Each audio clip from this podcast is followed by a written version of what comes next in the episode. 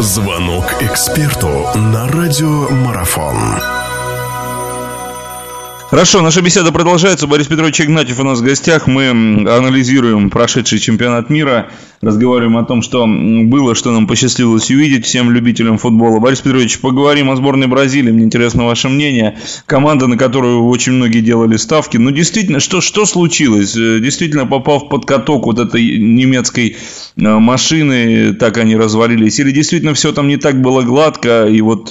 И вот в итоге получилось то, что получилось. Потому что, ну, мы знаем, как относятся в Бразилии к футболу, да, вот Дима Кириченко разговаривали недавно, он как раз был на чемпионате, он сказал, что это целая религия там, в Бразилии. И вот это что, получился такой крах веры после этого разгромного полуфинального поражения. Ну и в матче с голландцами тоже ничего, увы, наверное, желто-зеленые сделать не смогли. Что происходит с Бразилией, как вы считаете? И если это кризис, то какой выход из него? Мы сейчас говорили о, об игре немецкой команды, и много слов и эпитетов было направлено на то, что это команда, что у нее есть дисциплина, есть ответственность. Я думаю, что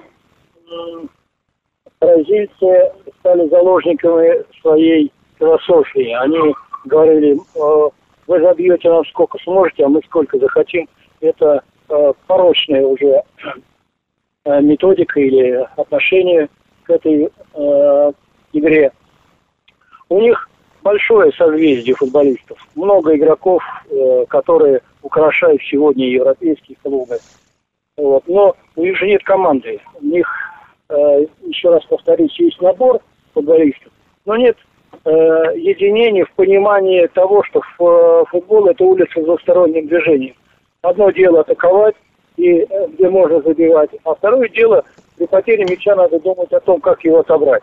Они, конечно, не умеют, это показало этот чемпионат, не умеют, а может быть в какой-то степени кто-то и не хочет подчиняться тем требованиям, которые диктует футбол, играть в обороне. В отборе, в отборе мяча не явно не преуспели.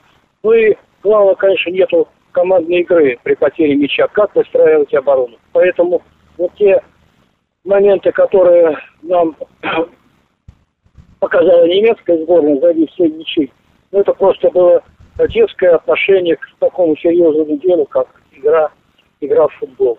Если у немцев в командную игру вкрапливались вот эти большие мастера, то у бразильцев э, как раз этого не было.